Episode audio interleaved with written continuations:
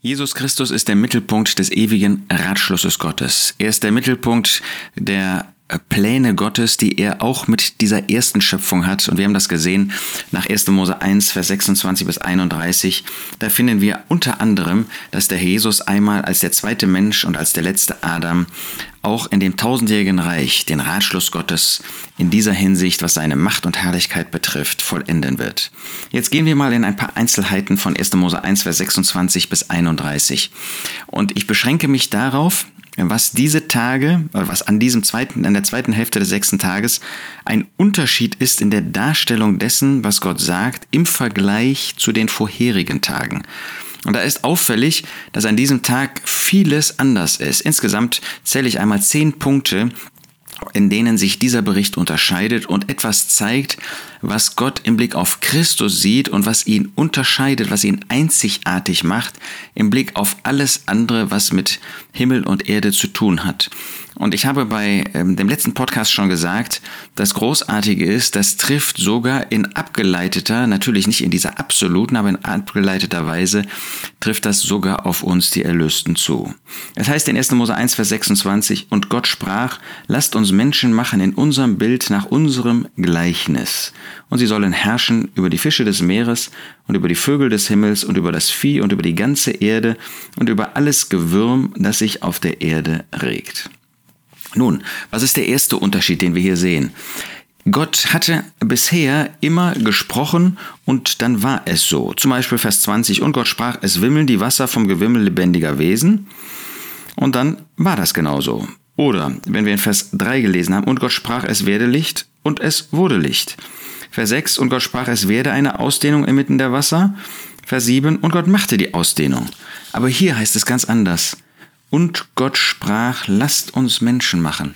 Das heißt, bevor Gott spricht, bevor Gott sagt, es werde und es wurde so, spricht Gott. Mit wem spricht Gott hier?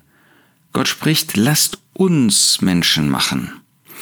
Wir sehen, und das ist der erste Punkt, den ich jetzt machen möchte, ist, äh, dass Gott mit sich selbst spricht. Das heißt, wir haben hier, dass Gott innerhalb der Gottheit ähm, ein Gespräch führt und dass nicht er einfach etwas tut, als er diese Schöpfung ins Dasein gerufen hat, da hat er gesprochen und es war so. Aber wenn es um Christus geht, dann ist das nicht, dass der Herr Jesus gekommen ist, dass Gott ihn gesandt hat, ohne dass das eine Vorgeschichte hätte. Nein, die Person des Herrn Jesus und zwar in dem, wie er auf dieser Erde als Mensch sein sollte. Er ist der Gegenstand des ewigen Ratschlusses Gottes. Das finden wir in 1. Petrus 1 zum Beispiel vorgestellt. Da heißt es in Vers 18, die Empfänger dieses Briefes, gläubig aus dem Judentum, sollten wissen, dass ihr nicht mit vergänglichen Dingen mit Silber oder Gold erlöst worden seid von eurem eitlen, von den Vätern überlieferten Wandel, sondern mit dem kostbaren Blut Christi, jetzt geht es um Christus, als eines Lammes ohne Fehl und ohne Flecken, der zwar zuvor erkannt ist vor Grundlegung der Welt, aber offenbart worden ist am Ende der Zeiten um euretwillen. Zuvor erkannt vor Grundlegung der Welt. Hier sehen wir also, dass bevor der Herr Jesus gekommen ist, er zuvor erkannt worden ist. Wir verstehen sofort, hier geht es nicht darum, dass Gott erkennt, dass er kommen würde, sondern dieses zuvor erkennen meint, dass Gott in seinem ewigen Ratschluss bestimmt hat, dass Christus, und den hatte er vor Augen, dass dieser Christus als das Lamm ohne Fehl und ohne Flecken auf dieser Erde das Erlösungswerk vollbringen sollte. Das heißt, die Person des Herrn Jesus als Mensch, und zwar in dieser einzigartigen Weise ohne Flecken und ohne Fehl, ohne irgendeinen Makel, ohne irgendein etwas, ähm, woran Gott etwas hätte aussetzen können, wo irgendwie der Schatten drauf gefallen wäre, ist er der Gegenstand des ewigen Ratschlusses Gottes. Der Jesus ist nicht einfach gekommen, sondern es ist ein ewiger Ratschluss Gottes. Wir können das ja als Menschen nicht erfassen, wir können das auch nicht richtig ausdrücken, ähm, denn das hat ja keinen Anfang. Der ewige Ratschluss Gottes ist nicht irgendwann, dass Gott dann gesagt hat, so und jetzt ähm, habe ich mal vor, den Herrn Jesus zu senden, sondern das ist das, was Gott immer in seinem Herzen hatte, dass Christus kommen würde, ähm, dass Gott geschaffen hat, dass die Zeit einen Anfang hatte, in dem Sinne, dass es Zeitabläufe gab äh, in einer Schöpfung, in einer materiellen Schöpfung. Das war ja irgendein Zeitpunkt, der sozusagen die Ewigkeit Gottes unterbrochen hat. Aber das ist nicht geschehen ohne eine Vorgeschichte. In dieser Ewigkeit, die für uns eben nicht begreifbar ist, da hat Gott genau auf Christus gesehen. Wenn es um die irdische Schöpfung geht, wenn es um das Schaffen geht, äh, da ist nie die Rede davon, dass das ein ewiger Ratschluss Gottes ist. Natürlich wusste Gott immer, dass er einmal schaffen würde.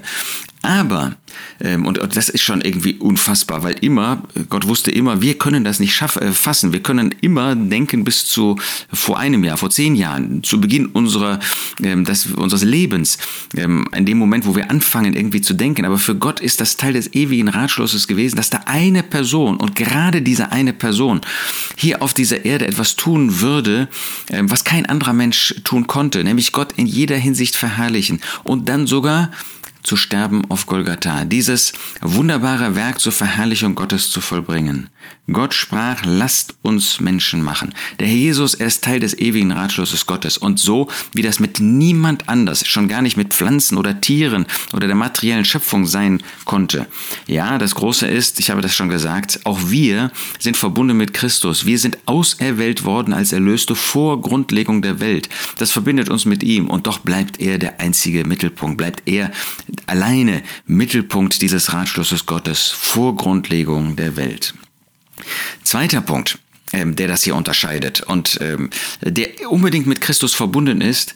Es heißt hier so eigentümlich, lasst uns Menschen machen.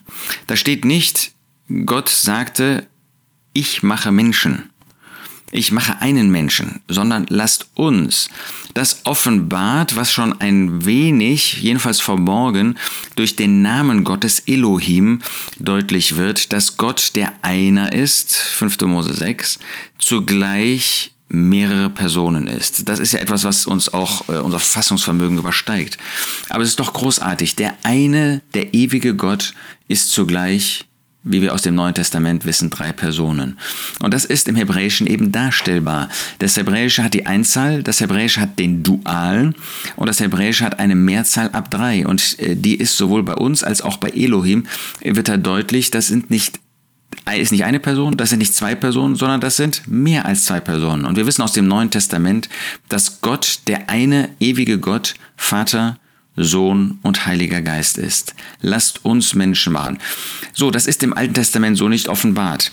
Wir haben diese ähm, bemerkenswerte ähm, und ich möchte fast sagen eigentümliche Andeutung ähm, von diesen Mehrpersonen in dem Buch der Sprüche.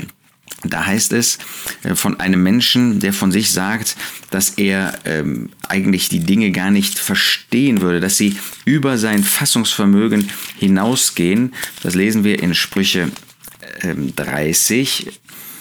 Da heißt es Worte Argus des Sohnes Jakes, der Ausspruch. Und ähm, dann heißt es weiter, ich bin unvernünftiger als irgendeiner und Menschenverstand habe ich nicht. Vers 4, wer ist hinaufgestiegen zum Himmel und herabgekommen?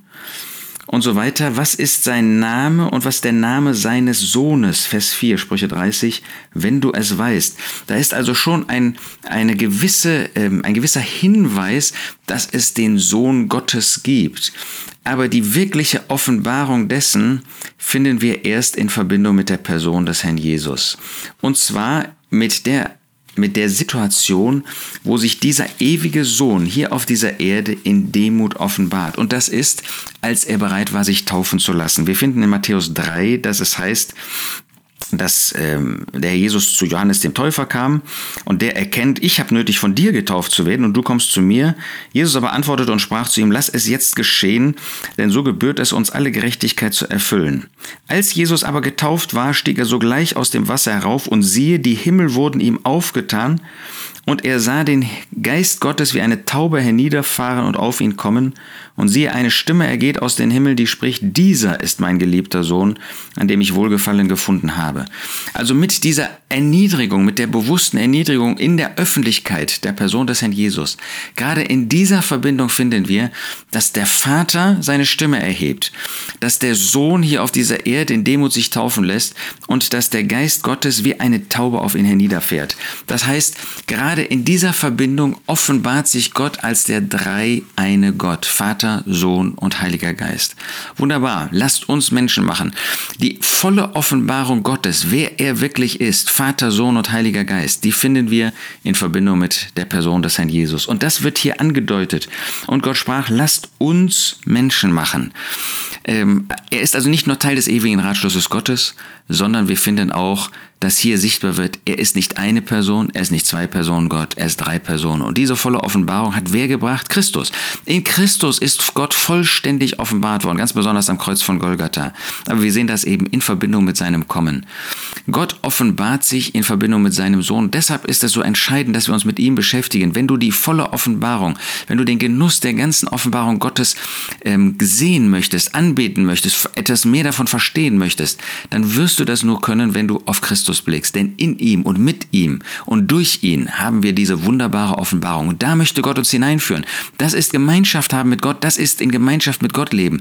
Das heißt, wirklich nahe bei dem Herrn Jesus sein, sich mit ihm zu beschäftigen und damit etwas von dieser Fülle zu haben, die unser Herzen erfüllt, die uns wegzieht von dieser Welt, die uns beschäftigt mit Christus, mit den ewigen Dingen und die uns wirklich glücklich macht. Und genau das wünsche ich dir von Herzen.